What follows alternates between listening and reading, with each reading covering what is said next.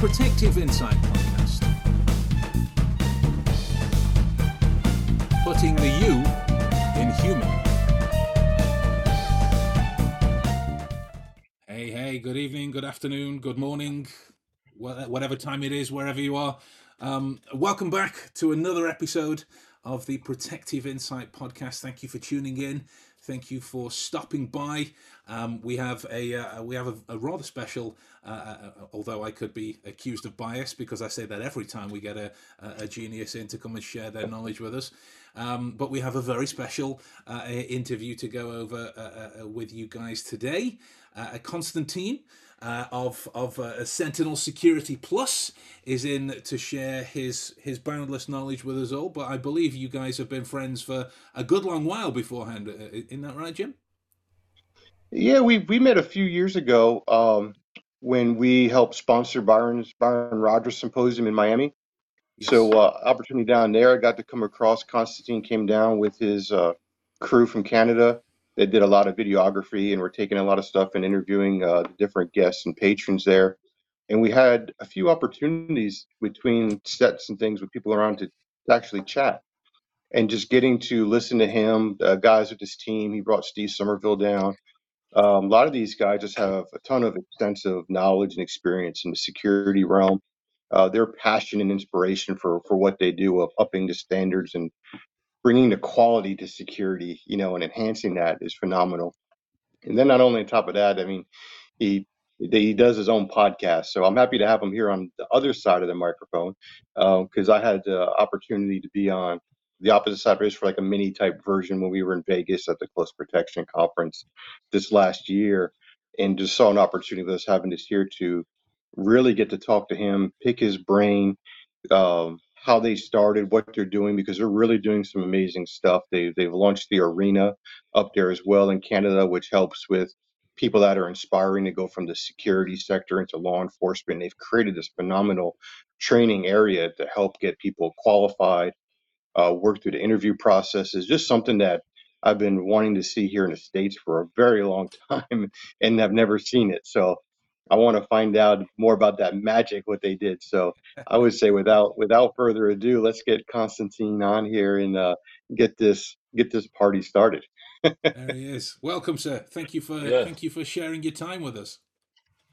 Thank you, thank you. How are you guys doing today?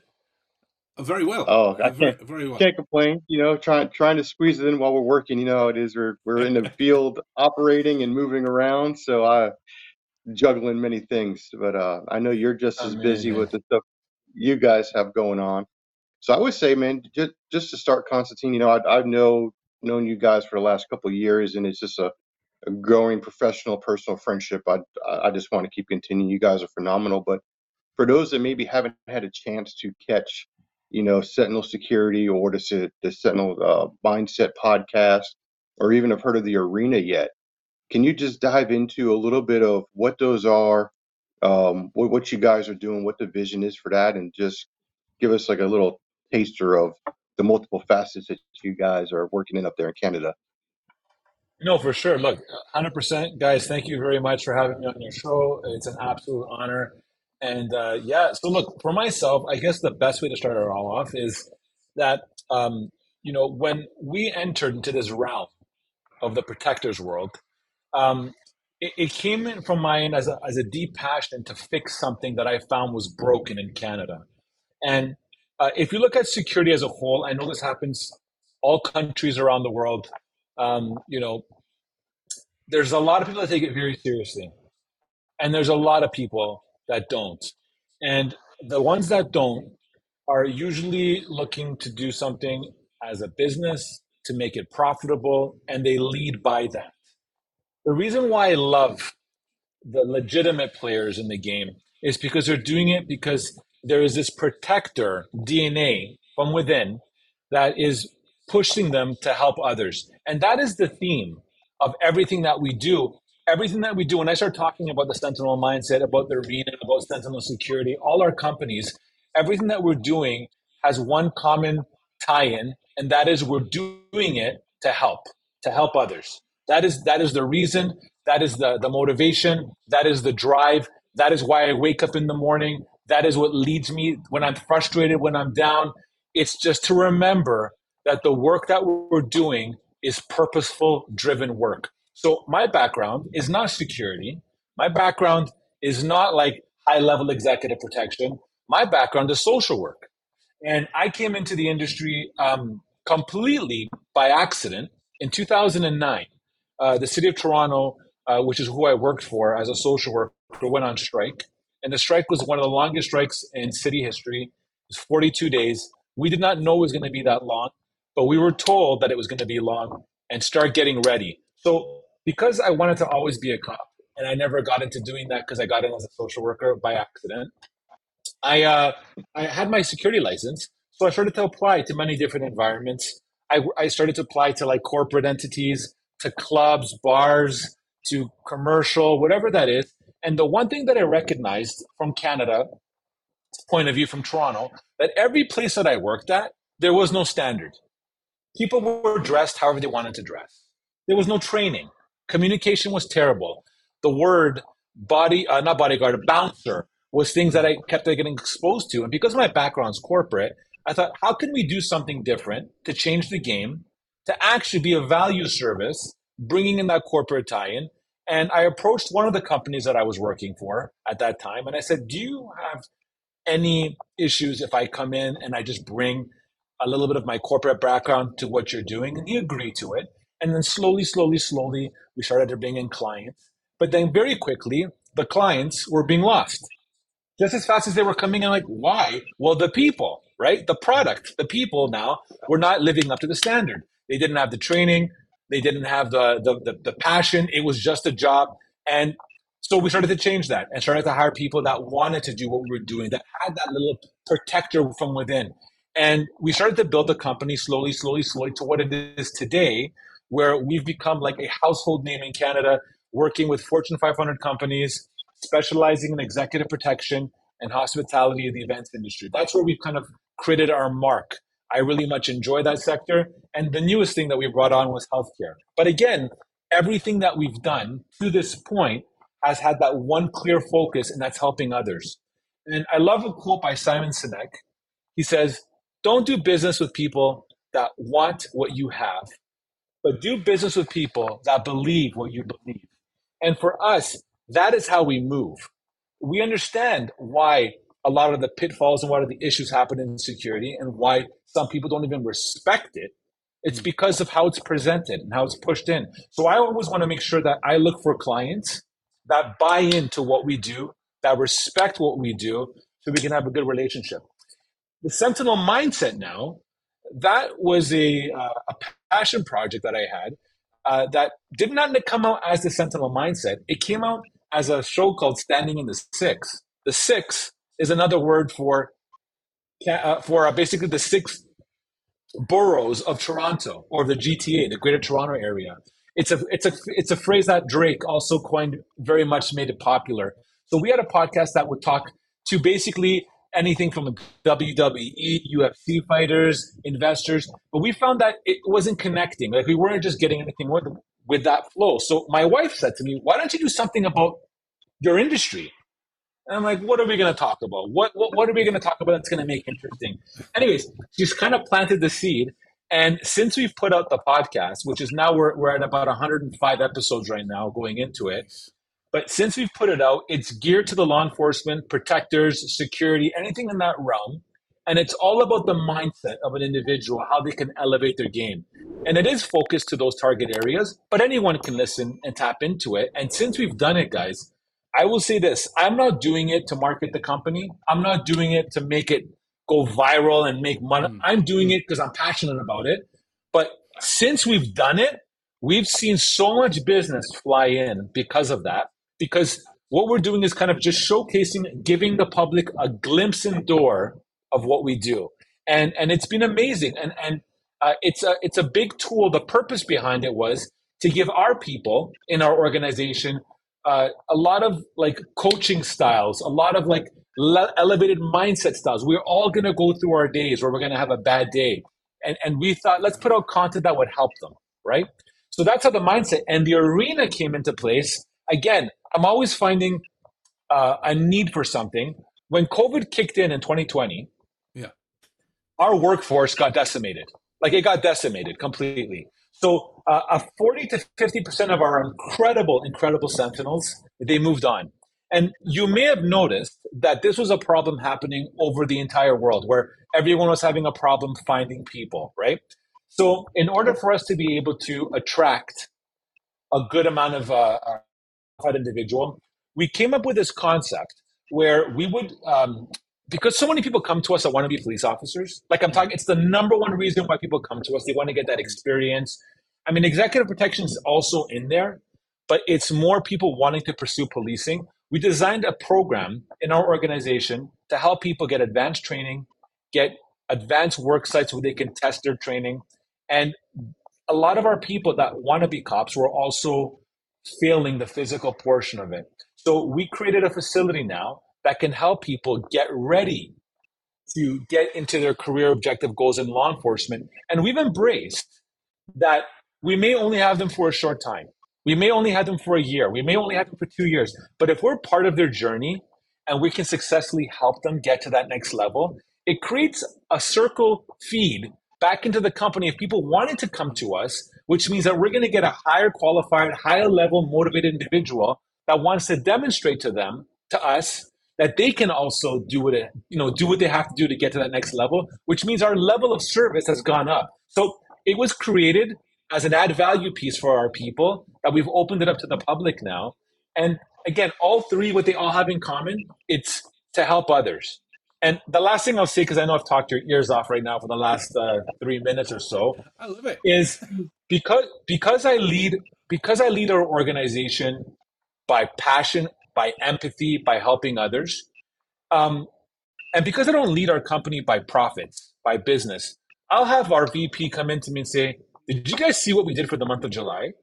And I'll be like, "No, I have no idea." And I, the reality is, I'm not focused about profits. I'm not focused about creating this immense wealth so I can retire on a beach in Tahiti. What I'm focused on about is how much impact we can make in someone's life. And because of that, we have been blessed. Our organization has been blessed beyond measure. We have amazing people. The companies are doing well.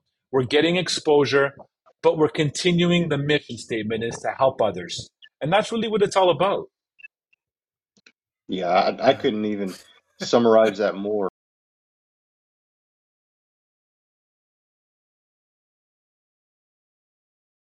Is to get people like you on here, other people in there that we have connected with and are trusted that have that passion and drive. Because for us, it's the same thing. This isn't about business. This is like imparting knowledge, wisdom, experience, getting people connected to the right people, helping them solve problems. And I think I forget who said the quote, but there's a great quote years ago was, you know, what if we train them and they leave? And the response was, well, what if we don't train them and, and they stay? You know, so many people Mm. get hemmed up on that, you know, so Mm. that and and I can't emphasize that enough that that's the key thing that that I I see is putting the people first, making it about your people. Then and we've we've said this in a few episodes. When you Yeah. you know you take care of your people, the welfare of your people, the mission will get you know get accomplished, the bills will get paid, your business will become profitable. But if you don't take care of the people, you don't really have a business to stand on because if you're just focused on that bottom line and that dollar to be made, you you'll be out of business quick. So my, my other question would be, be for you, Constantine, because it, it's a very common theme here in the U.S. too, and we have that In stigma England. when it comes to like the, the uniform, you know, security and stuff. You get some guys that say transition out of the military. We get a lot of retired, you know, cops that come into the private security industry looking, and you get that good percentage that get in because that is their entry level step, right? They they're looking for that private security experience that's going to get them into a law enforcement career or advance them somewhere else down the line. But how do we how do we find those people? Because you know, I, I'm seeing since COVID, like we we're not being able to find the quality that we once could find or expect. Attitudes have been different of people coming into the industry, the expectations, and then like you also said too, getting rid of that stigma when it comes to talking with the clients. Because there's so many huge companies, at least here in the U.S., that will drive quality down. You know, they'll go in there and bid on a contract and get it at the lowest dollar amount, and then they they staff it with people that that don't need to be wearing a uniform or work in it So it continues to negate any positive of the the small groups that are trying to push like you're doing to break through that and go, no, look, this is this is what it is. You, you want quality people, you're going to pay this quality price for it because there's a level and a standard we're looking to maintain. I'm not going to drop and compete with these guys at the bottom of the barrel. You know, how do we find that connection too, right? Not only for those people, but other business owners to say, hey, let's not race to the bottom. We should be standing unified together and raising the standard up. Like we shouldn't be so quick to, you know, drop to the bottom. No, I, look, I'm a big advocate of uh, industry, um, like companies in the industry uniting and working together. Like I, I preach on that all the time. I put podcasts on that all the time. Like, let's find a way to work together to elevate the industry. The problem is that you have a lot of companies and owners that are, don't buy into that. Like, I, will give an example. Uh, I'll, I'll say this: my partner, he doesn't think the same way I do, and we were under the same roof, we're under the same company. He he will look at everything more from like how I kind of despise, which is more or less the the, the mentality of of profits and let's take on that contract. How many should they need? 300 guards? No problem. 300. Wait a second. Hold on a second here. 300 guards? Are they all going to be qualified? Are they all going to have training? Are they all going to have exactly what the client is expecting from the brand? If the answer is not a 150% yes, we should not even be looking at that, right? But I hear this all the time. People will say this. I, I've had people in the industries tell me, always say yes. Always say yes to everything. I don't buy into that philosophy.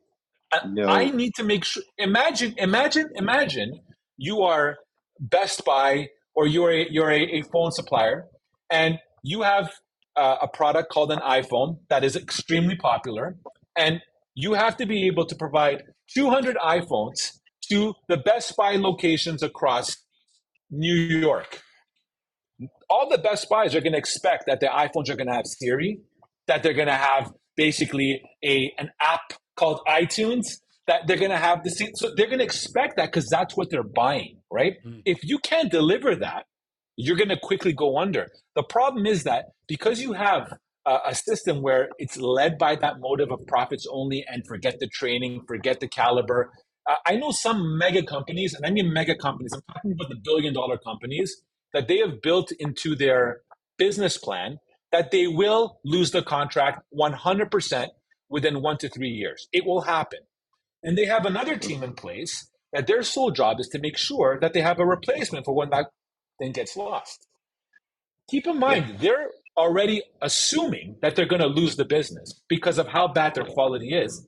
But they're a billion dollar company. So somebody might say, well, they're doing something right. Well, depends who you are right? Is so so to me, this is the reason why it's like a catch twenty two. It's hard to kind of like uh, penetrate that message when you do have the wealth of billions because of what you're doing, right? But this is why I say a lot of the work that we do is purposeful work, and the goal is that everyone stays and doesn't lose that. You know that that that desire and that bug that you have.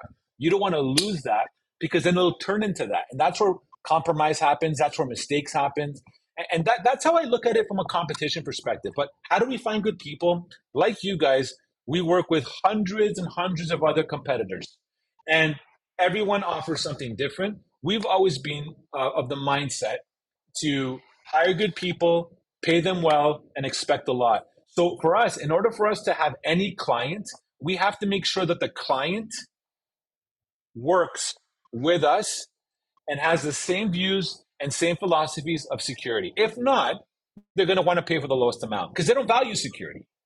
They don't value that. And keep in mind, security is turning into now like an insurance thing. Oh, let's just have security just for the purposes of insurance. No, this is someone that's going to put his life on the line for you potentially, and or help your environment. This is what security is, but it gets it gets cheapened, and and it makes it it makes it it just it wrecks the industry, right? So the reason why I say that is because you know, a client has to first of all tie into your philosophy. So for us, we look for that client. And if that client pays what we're going to provide, then I can now start finding people to work for us that I can pay well. Hmm. That's where the whole pay them well, expect a lot. So for me, I've turned down so much business, and I'm talking about a substantial amount of business that if somebody else, if I was to turn away that business and give it to like, let's say Bob, the, the, the made up business out there, he would probably be a millionaire based on the amount of business that we've turned away. But the reason why we've turned it away is because it's not impactful to us. It's not helping us push on the message of help others. It's not able to allow us to compensate our people properly.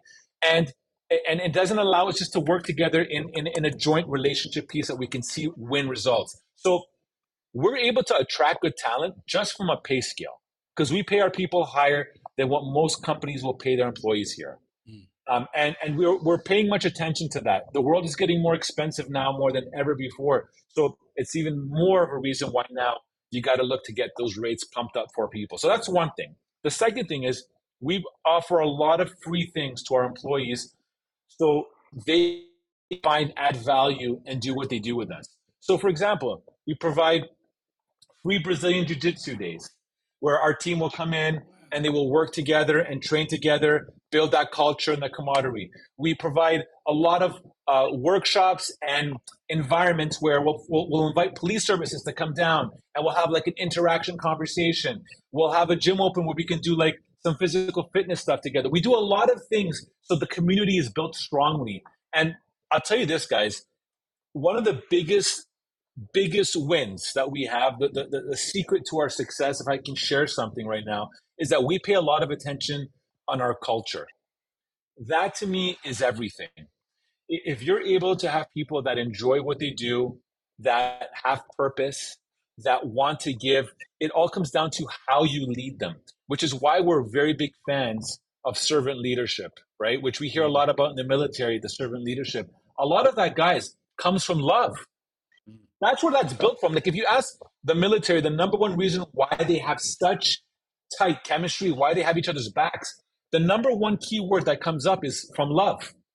And if that somebody might be like, think about your your your true alpha military company, like love. What are you guys talking about love here right now? Like, isn't it supposed to be like a, you know what I mean? But yeah. that's truly the essence that we all are born into love, right? That's the true the, the essence of the quality that you feel. So for us, if we can tap into that and bring that to our people and connect with them and show them that we truly care, we truly want to see them win, and we work together, that in itself now um, becomes contagious where people want to seek to be part of an organization saying, I want to go to this company because this is how they treat their people.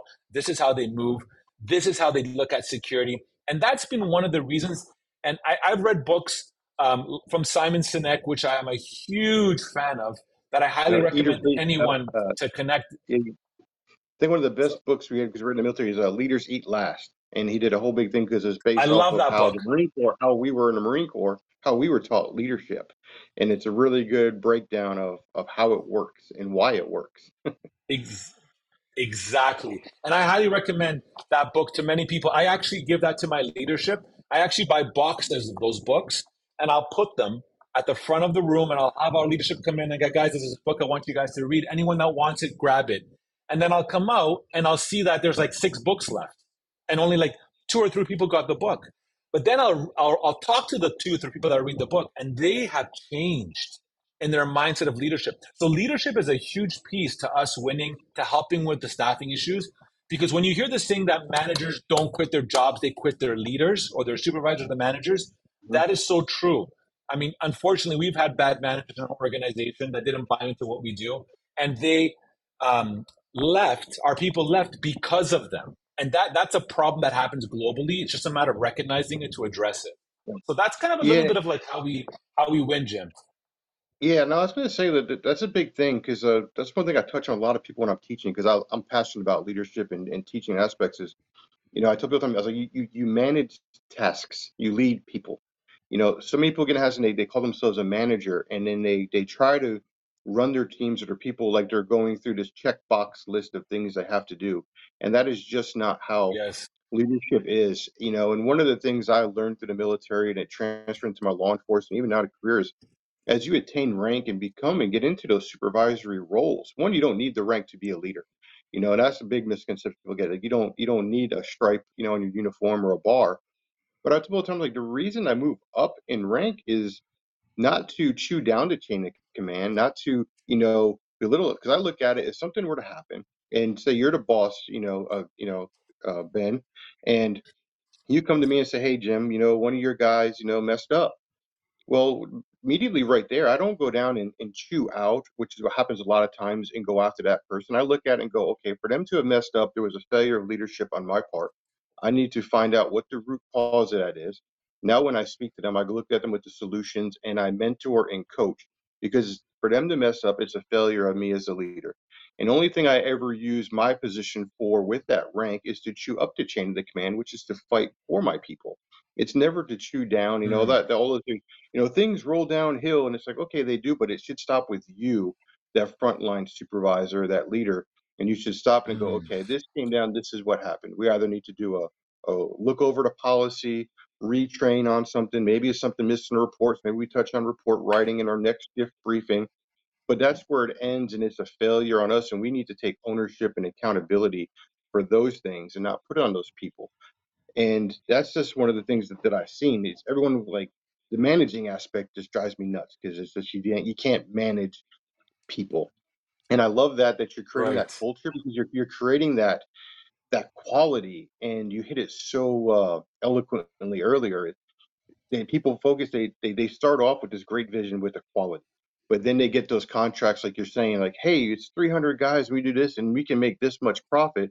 Well then all of a sudden something's got to give right? For you to get that quantity quality's got to drop and then once you drop quality and you're able to load that it's it's staying true to your values isn't it constant because once you say like with anything when you tell people with their with their character traits if you give up your integrity if you give up any of these certain things and you give up any part of your values, once you jeopardize a value, you're never going to get it back. And it just now you further now just de- degraded that ability to do things. Now you're just going to constantly just degrade that to where now your quality isn't even a talk anymore. Now you become one of those companies that just pumps out quantity of guards. You may have a contract for a short time, make some money and lose it and go to the next one. And that's where these big companies, and I never understood how they remain profitable just because the onboarding process, the cost to bring on a team, Yes. you know, I- I'd rather take the time, assess, evaluate, get the right team members, spend the money on them, and and they stay and continue to, to evolve than to constantly have a revolving door that I got to consistently now spend money to train and get them up to just a basic speed. That to me is just a terrible uh, process. But I love the free BJJ, and Yeah. and the thing is like so like law enforcement here we we tried things like that. Like I've had some great guys, a bunch of us were defensive tactics instructors. We would teach at the police academy and with our agencies and say, look, come in on a Saturday. We'll give you guys, you know, six hours of our time to free to go through advanced DT or jujitsu training. We couldn't get anybody to come in, to get people to come in on their day off or to give up some time or anything there. And then you got agencies going, well, you know, if you get injured, and so so many guys won't. They know they they'll come out there and tell you, I need to train, I have to train.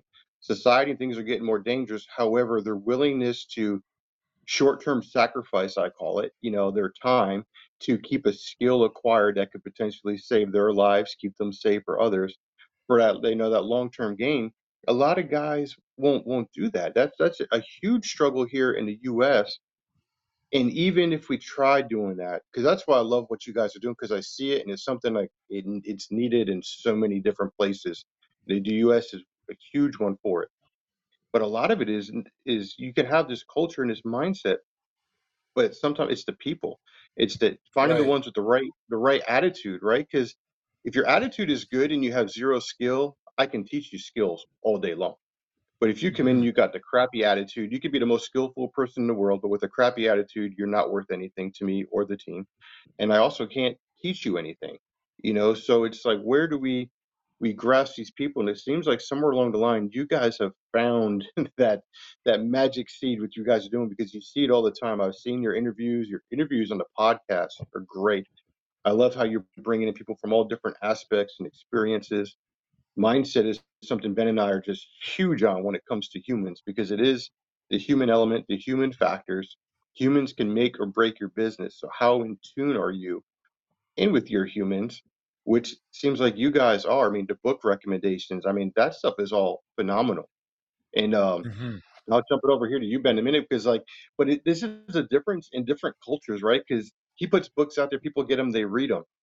I, I work for Mm. a particular agency, right? I became a liaison with the uh, the FBI Academy online, right? Mm. And it opened up the free courses for guys to take some really good training through the FBI's online academy for them. So I sent emails out to guys in the department and was like, hey, look, I'm the liaison for this. Here's a course outline. If You guys see any courses, email me back. I'll get you into it. And that's all I had to do. And I could register for, for free courses. Some of them are even college credits. I get called into the captain's office because multiple people wrote an email to the captain saying that I was sending them emails about training because I thought I was better than them, you know, and just Mhm. created this whole outlook. I'm like, my mindset was, well, we're only as strong as our weakest link. And if I have the ability to help strengthen and build and raise the team, I'm sitting here thinking I'm doing a good thing.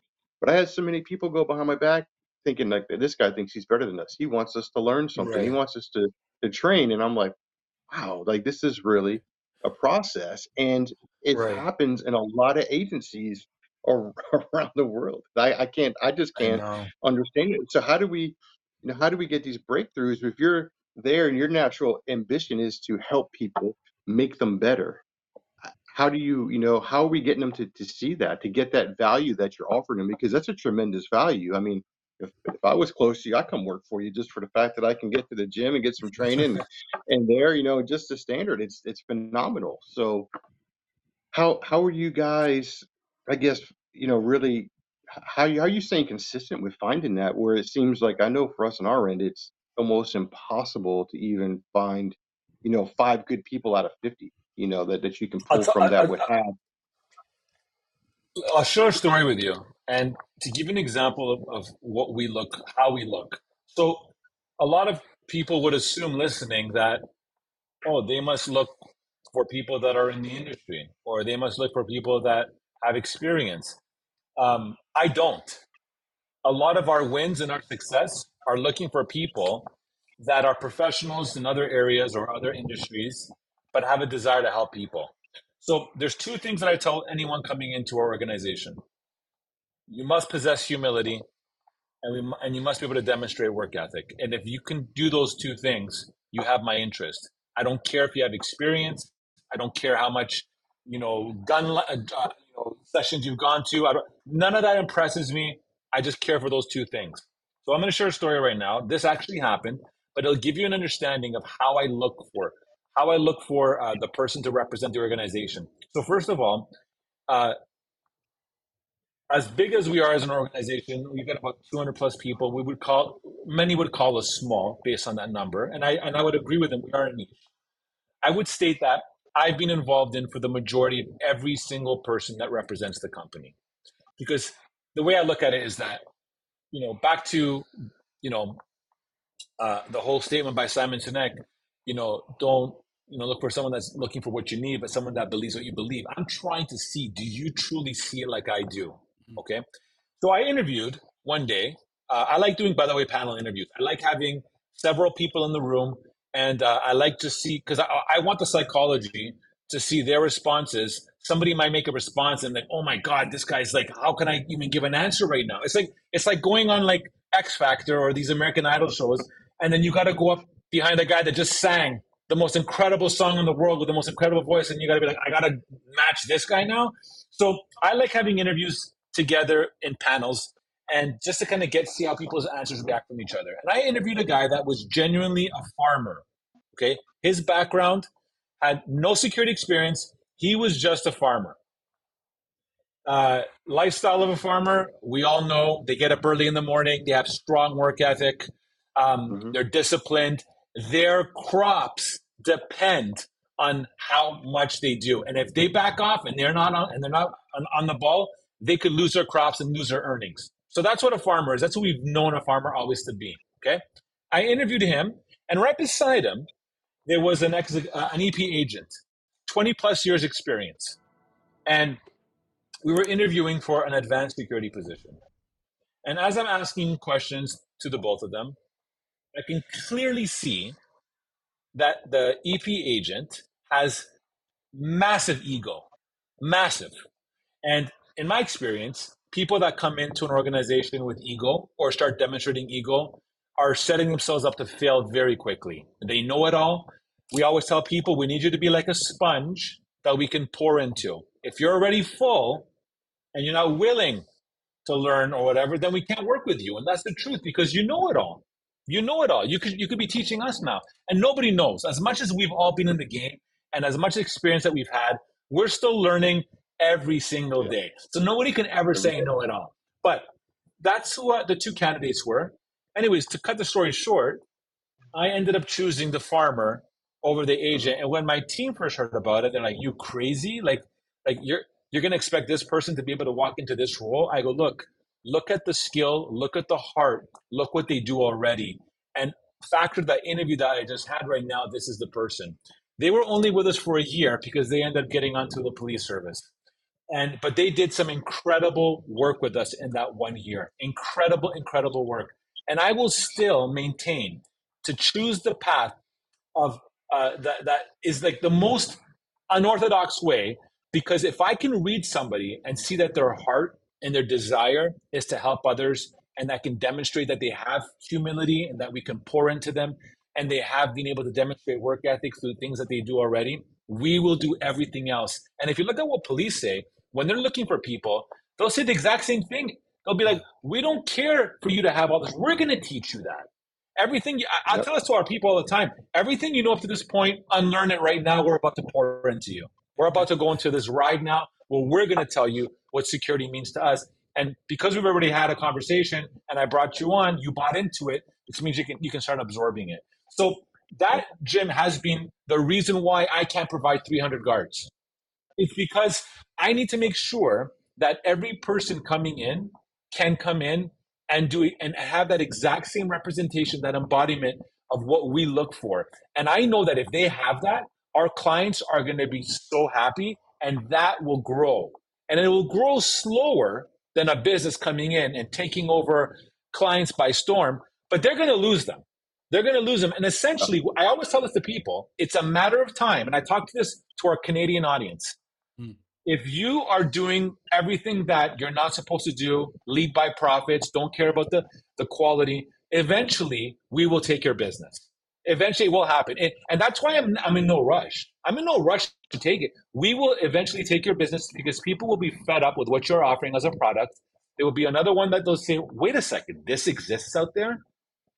And that's how we get our business, guys. It's usually majority of it is by demonstrating what we're doing, why we're different, and by referral, because that's where we find that we make the most impact is having substance. Yeah, and and I think the, the key thing there too, you know, is is patience, right?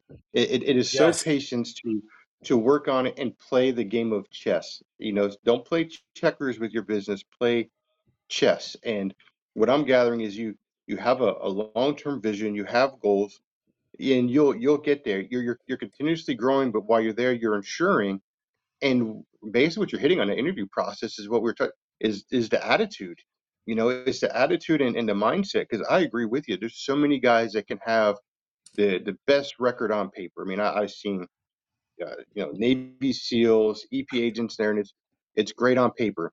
But the minute you put them in front of an interview and you start asking particular questions and, and it's like okay this guy is just not going to fit. He's not going to fit with the culture of the organization but he's also also not going to fit with the team or the client that you're looking to potentially you know put them with. And i tell people all the time you know from my perspective ego is just uh, is an emotion that you have to keep in check because too much ego just makes you too emotional and too much emotion makes you irrational and no one ever makes a good decision in an irrational state of mind which is why like ben and i would know different things we talk about is always respond professionally don't respond emotionally emotion is just a terrible trigger and i Absolutely. love that And Joe, I, I, no, absolutely. To kind of also kind of compliment what you're saying, I think also with that, why so many people fail, and I'm not just talking about our industry in general, is because they're looking for the quickest, fastest way to get something, and they're looking at it from a very short term perspective. They're not thinking of it long term. And, and that's yep what plagues many, many people is that they want something now. I just started, but I should be this now. And they'll make a move that will actually haunt them because they're thinking short term, which will actually now haunt any possible possibility of your long term goal because of what you did in your short term. So I I think oh, these, these are the these are why I preach on these things so much is because I hate to see people come to us make a really bad move because they just saw what was in the moment now. You know what I mean? yeah. Yeah. Yep, and, and it's not even a clear picture in that moment. The the glass is still fuzzy. And and I'm with you because I see that all the time. I see guys that'll come in, they'll take like an entry level arm type security position, and they want to all of a sudden be on a travel EP team. They want to do what they see or hear as a cool guy stuff, and it's like, look, there is a process. There is a process Right. of putting you through these particular roles in the security industry. I, I call it and tell people it's getting brilliant at the basics, right? Because if you can't do the basic entry level type job of what we need in the security industry and do that well, do it proficient, get it processed in your subconscious that you are doing that repeatedly and well over and over again, then I can't put you into these advanced things. But they, like you said, it's this world of tech and instant gratification. People think one, at least we're seeing it here in the states. People think that when they come interview with you, that they're doing you the favor. And it's like, you know, there's times Mm. when I was growing up, you're in for the job, you know, you know what I mean? Like you're just thankful for that interview and, you know, and appreciating someone's time. Now it's more like, well, you're welcome. I decided to show up today to come sit in on your interview. it's like, you know, right there, it's Mm, like, right. we're not, we don't even have to start the interview today. You can go ahead. Thank you for your time. Have a good day because you've already demonstrated and shown you're not the right Right. person. But yeah, that, that, that short, that short sightedness is so common because I see all the time. I tell because that, that's I use the word patience a lot, and people get like Mm. you have to be patient. You're going to have to put in the work. You're going to have to get comfortable being uncomfortable, learning the basics, get them skills. You know, it seems like people are like sometimes like, yeah, I, I like doing the entry level stuff because it gets me Mhm. back into the skill set and working on certain skills that maybe I get out of touch with when I'm sitting behind a desk for a while. That's why I like going Mm. operational and moving and doing things, right? Because we still got to know, like you said, Constantine, we're always learning. Everything's evolving, Right. tech's evolving, the industry's evolving. The minute you think you know it all, you you just you, you failed. You hit that so clearly. Um, I think it was uh, Christian West that said it a while back. It was a good quote. He was like, "The minute you call yourself an expert in anything, you become an X in that field." You know and it was Mm. just it just rung it just rung so true because you're already capping yourself off right? You're like okay i've hit max capacity. There's nothing more that i can learn.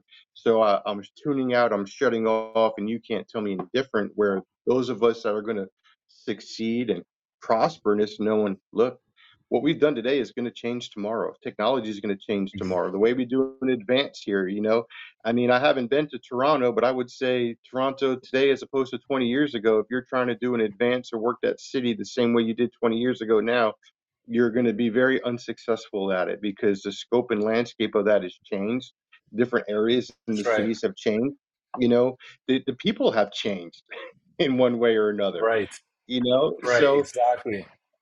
And one of the most i think things that aren't looked at like ben and i are looking at because we're looking to re re-emphasize and design the whole soft skills training people tend to neglect is you know communications is a skill but that's the big thing with some of these guys with ego. They don't know how to properly communicate. They don't know how to get certain things and protect that confident information how to work through certain things when it comes to those behavioral cues understanding situational awareness and the key to being good at situational awareness is being self-aware and like you said, if you got a 20 year guy with that kind of ego with attitude, he's he's demonstrated to me he's got zero self awareness. And if you got That's zero self awareness of how That's you're right. presenting what's going on, then okay, that to me that's already an X because you're neglecting the most basic part, which is you got to do that work on yourself. That's what is going to transfer the mindset. That's what's going to calibrate the machine to work effectively. You know, and if we're not Right. properly taking care and doing that maintenance on ourselves, understanding what triggers, what may bias us in any of these different events, then okay, well then we're we're no good to you. You know, at, at some point Right. we're going to be due for maintenance, and we didn't do the proper maintenance, and it's going to be time for us to be put out to pasture, and you, you need to upgrade to a to a new machine, right? And uh, you know, the the mindset is just mindset and attitude is is so so huge. Skills can be taught. I'm glad you Mm. I, I thought you're probably going to hire that farmer in the story. It definitely made sense too because, like you said, a work ethic. He gets up. You know, you're going to get someone that's going to give you tireless effort. If they believe in your mission, you're going to get a good thing. And then, it, then when you develop his skill set, and then he comes out and you've invested in him, you just got someone that's going to continue to invest in you and in your vision. That's another thing That's people don't get either, right? Like it comes down Right. to, I mean, Ben, you probably hit us right. Basic human needs. You know, take the time to Oh, yeah. understand their need when they're presenting in an interview. What motivates them? Is it the money that motivates them? Is it the passion for wanting to make a difference in the community? being a part of something bigger than themselves? Is it the education and learning that you're offering that's a motivator?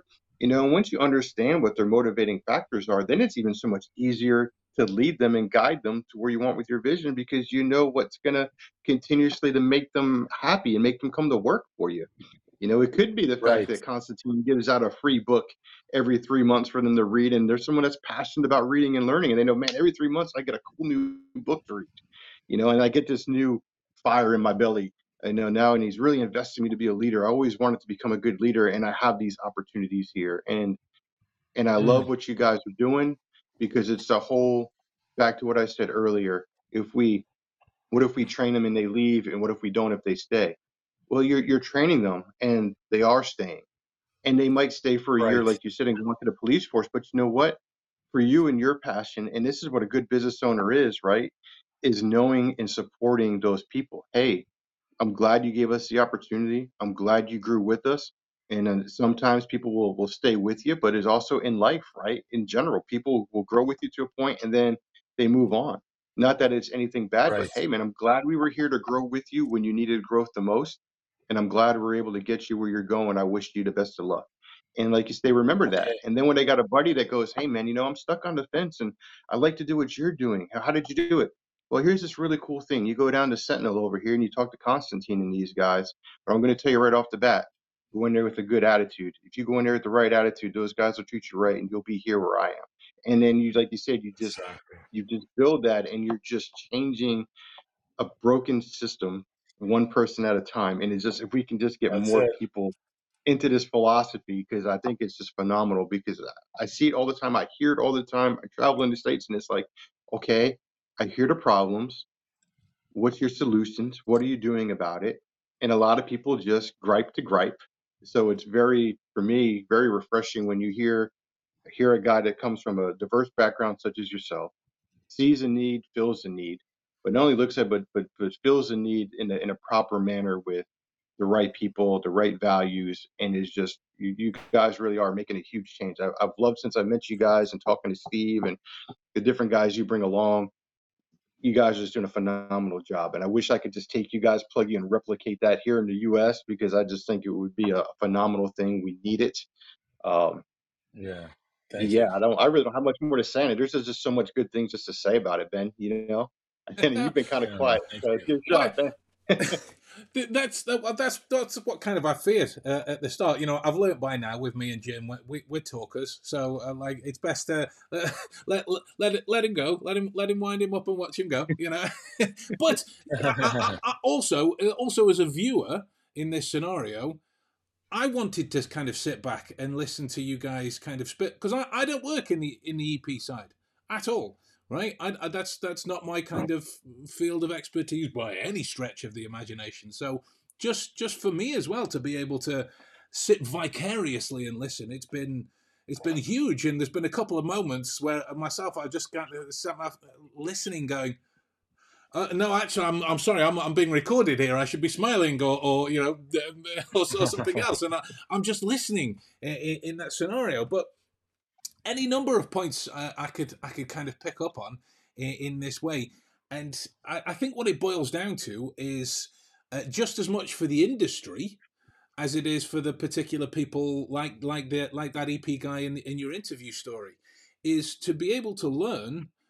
You have to admit that there are things that you don't know and it, it takes it takes a very particular kind of person to be able to do that. And me, me and Jim have, uh, have spoke about him a lot. There was uh, I was watching the Neil deGrasse Tyson masterclass that he's done on the masterclass uh, on the masterclass on the masterclass site, and um, he he he made reference to a story that if somebody were to give you a crystal and say this crystal cures all disease, and you went, oh my god, that's amazing, that's great, or get that out of here. That's ridiculous.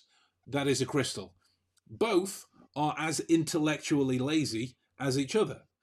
In that scenario, Right. if you're presented with something that you don't know, don't understand, it is your responsibility to ask questions about it. To, you know, is it specific settings, specific to whatever it is. So, in in the same way that when people come in, their their their their aptitude for being able to accept information, I would imagine, is a is a is a pretty big factor in knowing how prevalent their ego is going to be or knowing how cooperative they're going to be on a team or how well they're going to be able to uh, pay attention to this or bring in this this particular way of doing it. You see it all the time in in martial arts classes as we've referenced them a couple of times in that if you're going over a particular technique one rambo in the back is going well i wouldn't do it that way i'd do it this way. Well i wouldn't do it that way i'd do it this way fab. Good for you. There was there's a there's a hypnotherapist friend of mine.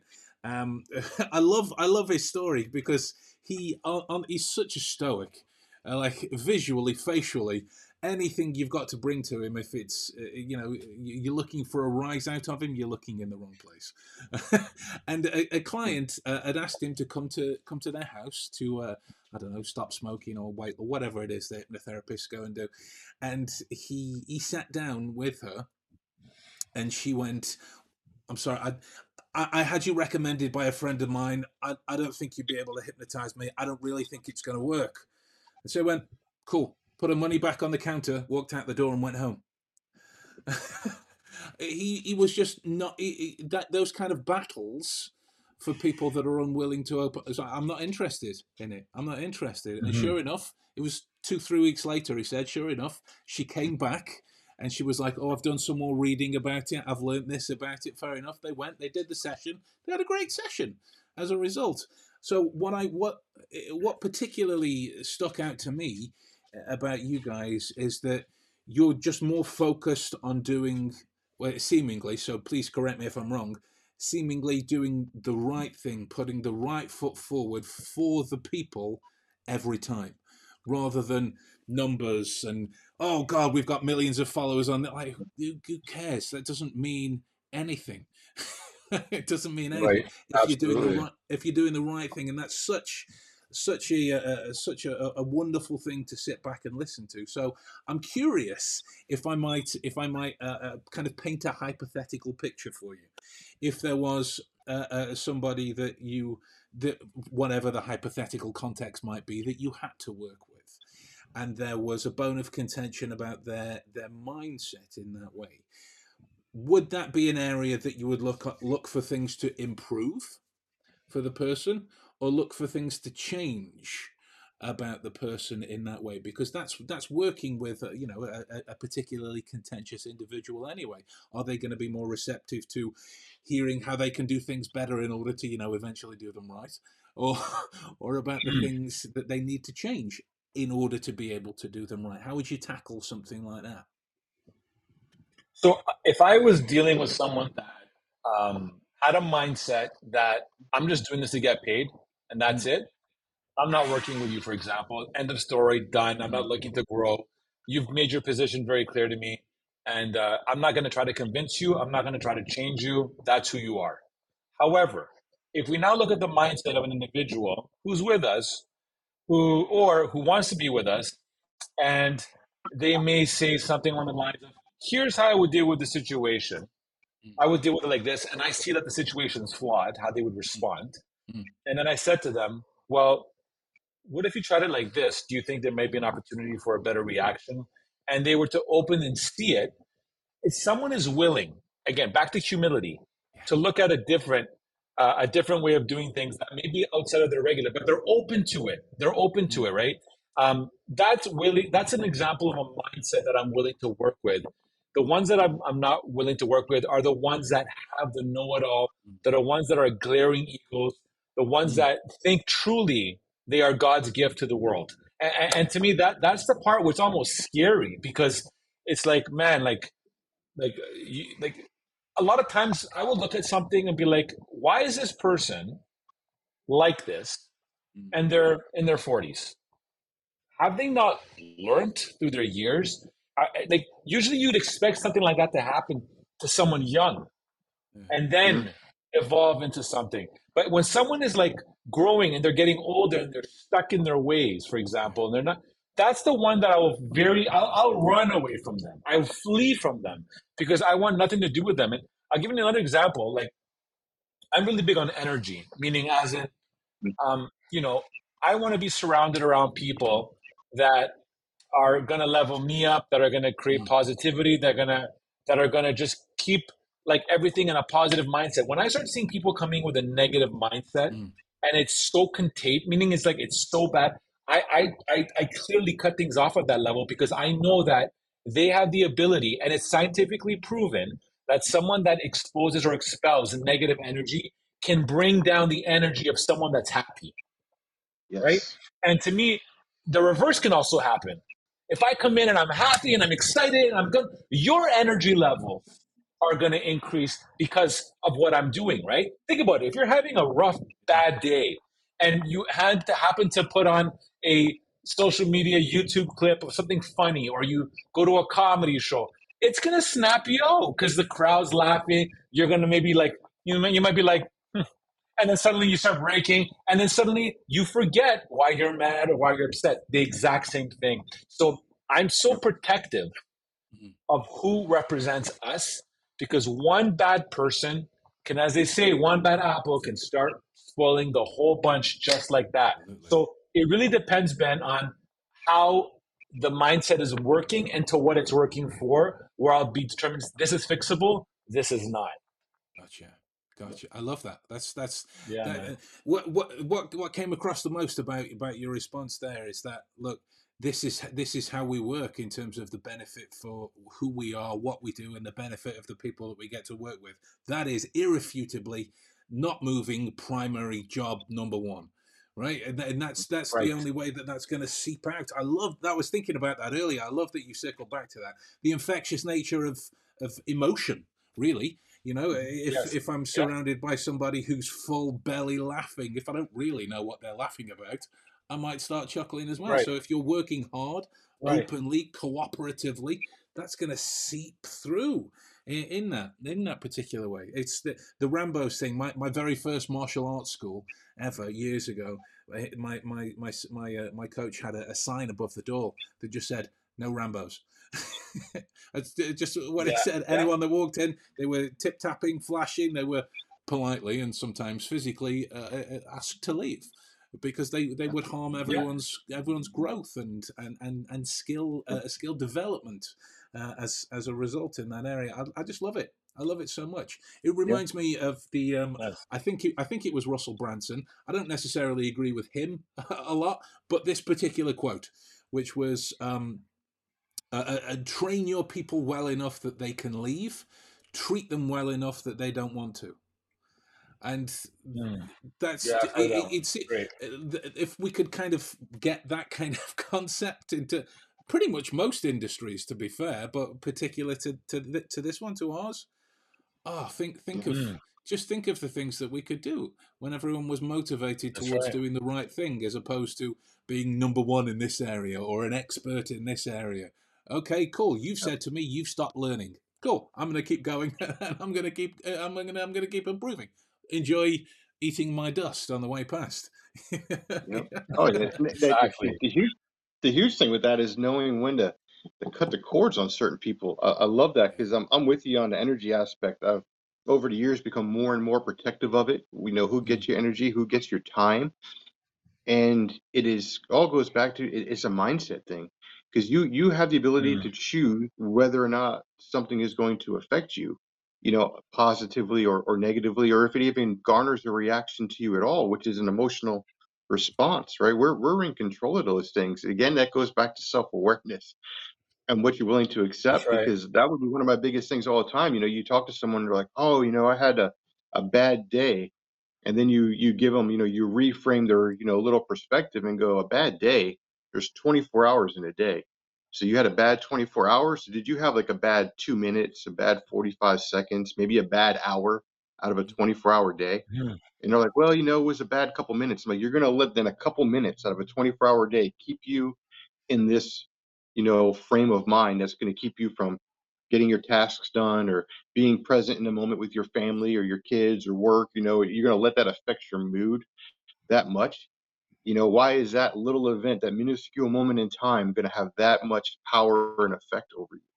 And i think once you start changing perspective on that it's like you know i think it was, it was like a tom hanks thing they were doing like a table dinner or something like he learned i wish he would have learned earlier in life was the the phrase this too shall pass You know, he's like, yes. you're having a bad moment, you know, this too shall pass, or this, this, you know, things are great, it'll mm. pass. Always know life is ebb and flow, right? It's going to be mm. so much of these different right. moments, but we have and choose how we respond to those. And if you can find, which I think was what we all connect to, Constantine, it's almost like a lot of us in this industry, there's a, a, small group that come together and the relationship stays. Like, you know, I, I only maybe have gotten to see in the last couple of years. I see Constantine maybe once a year, but I'll message him periodically or mm-hmm. we'll talk and we can jump on here.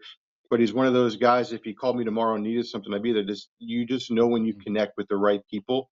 And then you might not get to see right. him often, but you know when I see him, the conversation is going to be good and you're doing great things and you support and you're always like cheering for those people from from afar and there's there's right. not many of us out here at least from what i found there's there's just not too many of us out there that are genuinely cheering for our teammates you know it's like there, there's so much if you're looking from a business perspective there, there's so much business people are like oh this the field is yeah you have a lot of business but there's there's so much work out there like it's not competition I look at it if, if Constantine and I can get together on a project, we're a force multiplier. I don't I don't see another guy as a competition. I look at it as no, now you're gonna get two great companies.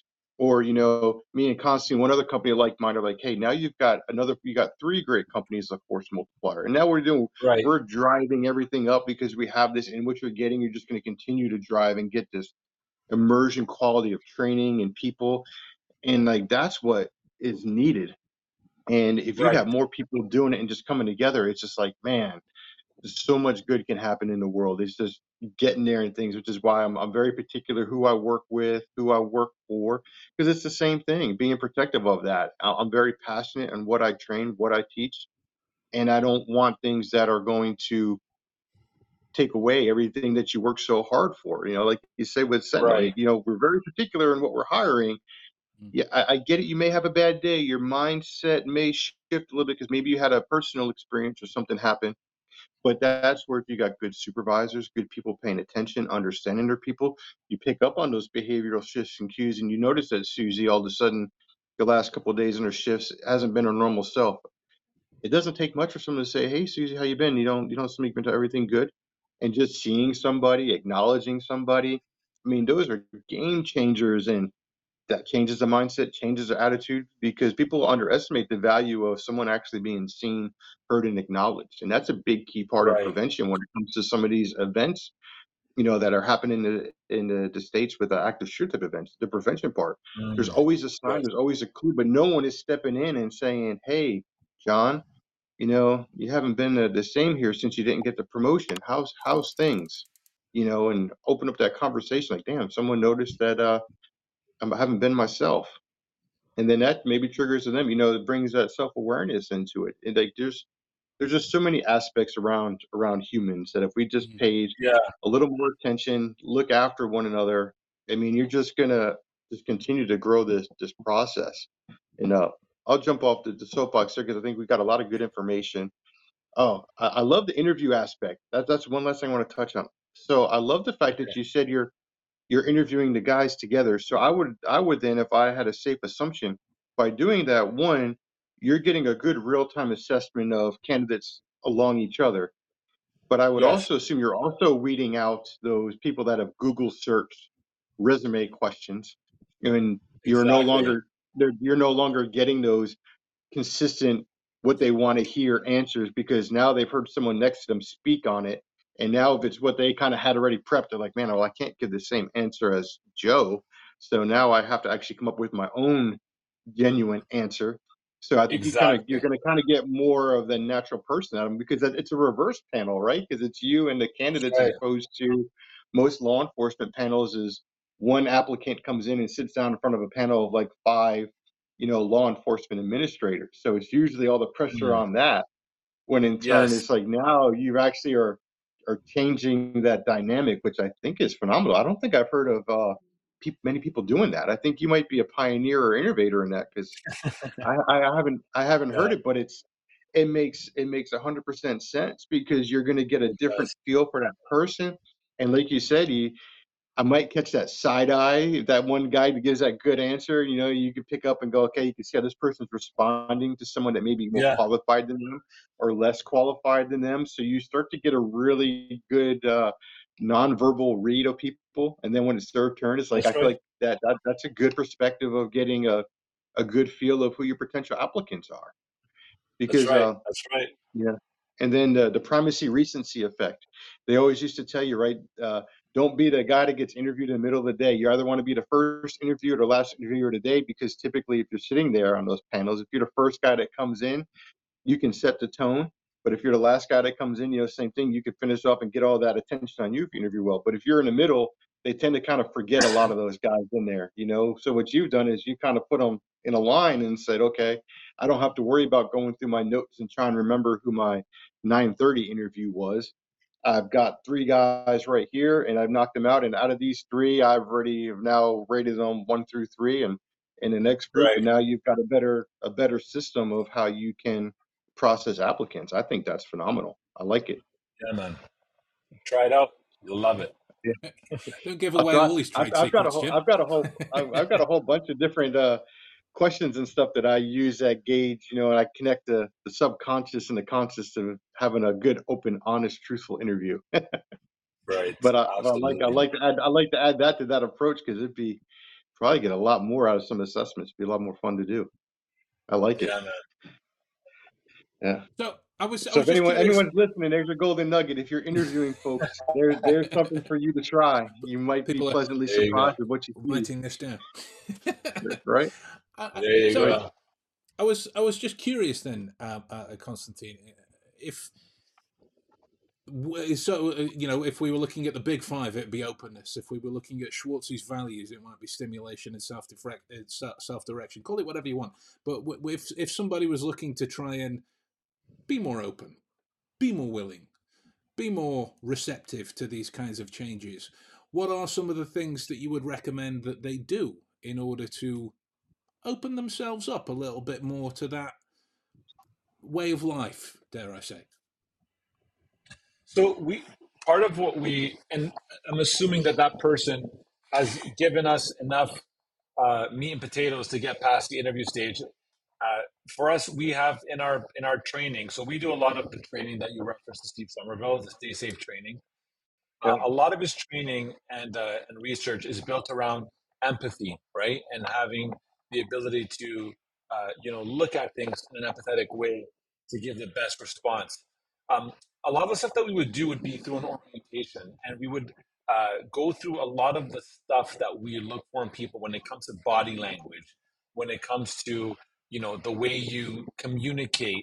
Um, you know, it, it's not just like a you got to do this. It's like we want to put you through a series of uh, information overload, and then what we would do in our second day of training is we would start putting scenarios around you. We bring in an actor, and we would now have you uh, put in these situations where we can see, put to the test right now, everything that you've learned and absorbed and what we've coached you. Can you apply that to this scenario?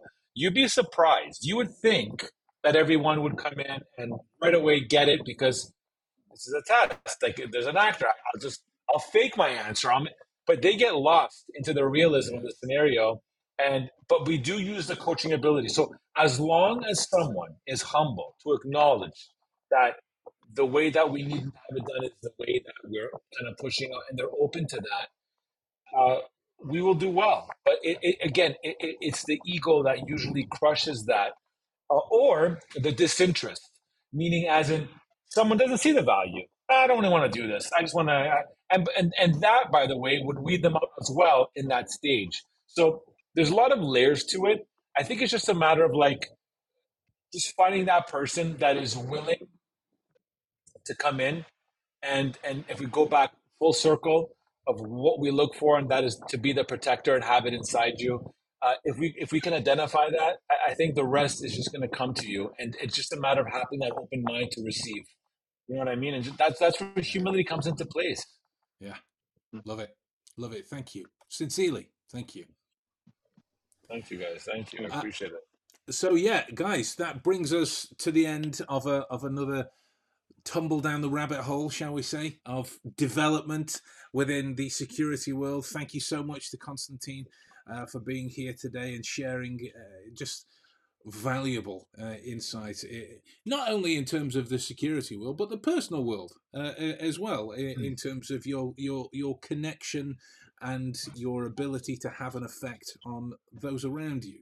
It, there's there's been a lot of uh, it's a biased point, I grant you, but there's been a lot of a lot of gold shared for me uh, uh, today. I've taken a lot away from this, so so seriously, thank you very much. Uh, for for those people that are out there that are looking to uh, stay in touch with the, what your work and what you what you're doing, what you're what you're getting up to, where is the best place for them to stay in contact with you or within easy reach? Okay, so for us, eh, you know, if one if people want to get an idea of who we are as an organization, as a company, that would be sentinelsecurityplus.com. And if you wanted just to tap into a lot of the messaging uh, that we spoke about today, that would be through our platform, the Sentinel Mindset. Um, it is also found on our website, but if you put in the Sentinel Mindset on YouTube, Spotify, iTunes, any podcast, you will also be able to pull up things. We do a lot of video as well as, as we just love to bring and capture, uh, you know, what's happening around the world. I'm uh, really thankful to both of you guys for uh, having me on the show today. I can clearly see you guys are both passionate about the industry as well. And uh, I'm glad that you guys are creating a platform for people to kind of share and, uh, you know, create this contagious community. Yeah, That's right. Love it. Love Thank it. You. Jerry Springer couldn't have put the final thoughts better. Thank you very much, sir. um, so with, with that in mind, guys, it's it's the uh, it's the usual part. Uh, if you enjoyed this, drop a few comments down below. Let us know what you learned. Uh, more so than anything else from today's episode, make sure that you sub- subscribe to every available platform that you can. It might seem like a little insignificant thing that everybody asks for you to be able to do, but it really does help us be able to bring podcasts and episodes and wonderful people like Constantine to your faces and your screens so that you can uh, you can learn from their journeys as well. So with that in mind, we're going to love you and leave you and we will see you next time. Take care. Beautiful. Thank you guys. Have a great one. Take care.